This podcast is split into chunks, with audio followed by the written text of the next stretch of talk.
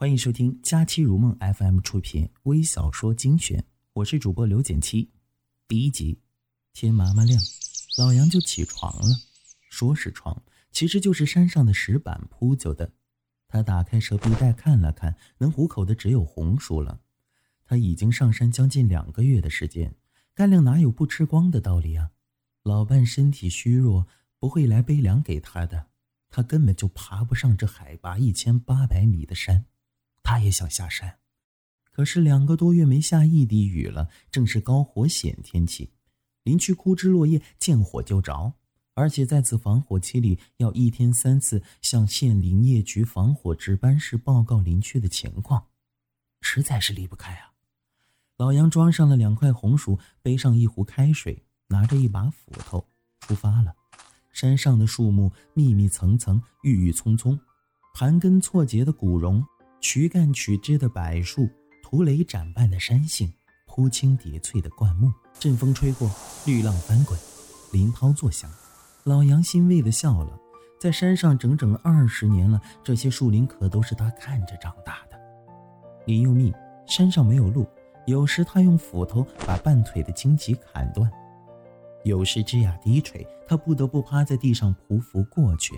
有时从树上垂下几丝鸟螺，缠在他的脸上；有时遇见啄木鸟贴在树上一动不动，用惊喜的眼睛凝视着他；有时听见黄鹂和画眉的歌唱，但不知在什么地方。一会儿的功夫，他头上的汗珠子就滚下来，流进眼睛里，又酸又涩。但他已经习以为常，用袖子摸拉一下脸上的汗珠，继续往前赶路。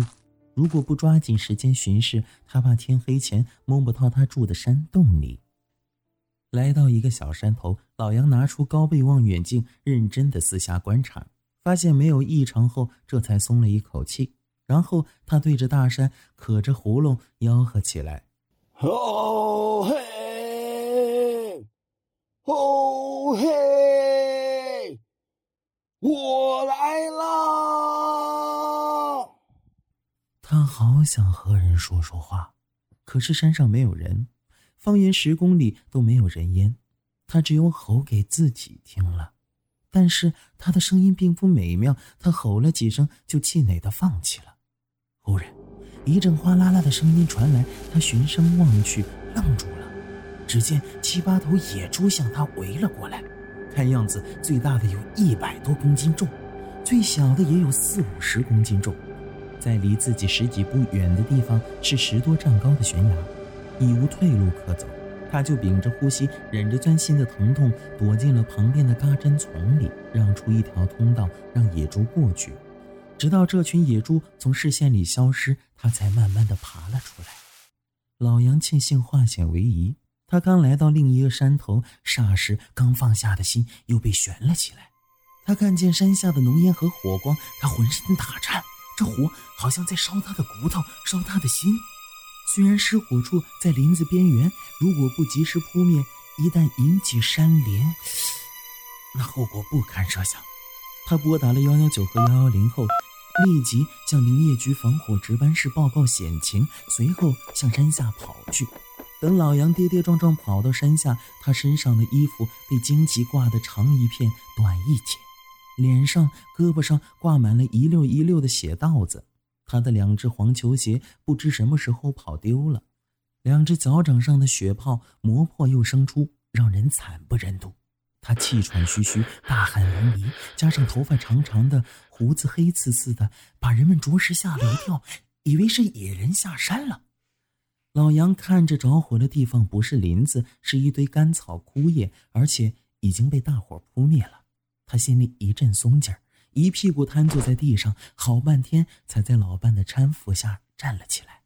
纵火者是一个不到二十岁的孩子，他怯怯地站在老杨面前，不知如何是好。老杨的脸本来就黑，这下子更黑了。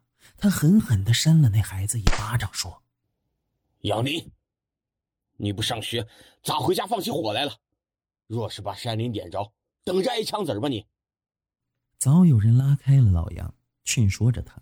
老杨的老伴抹着眼泪，拉过那个叫杨林的孩子的手，哀怨地对老杨说：“孩子，早就毕业了。老杨愣怔了一下，惭愧的看了杨林一眼，但他什么也没说。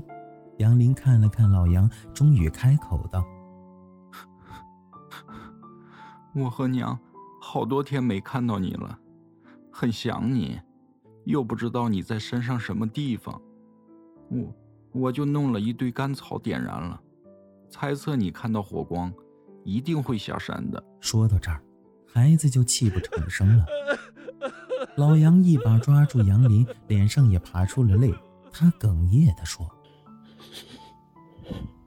孩子，爹对不起你。”第二天，老杨背着一袋子干粮又上山了。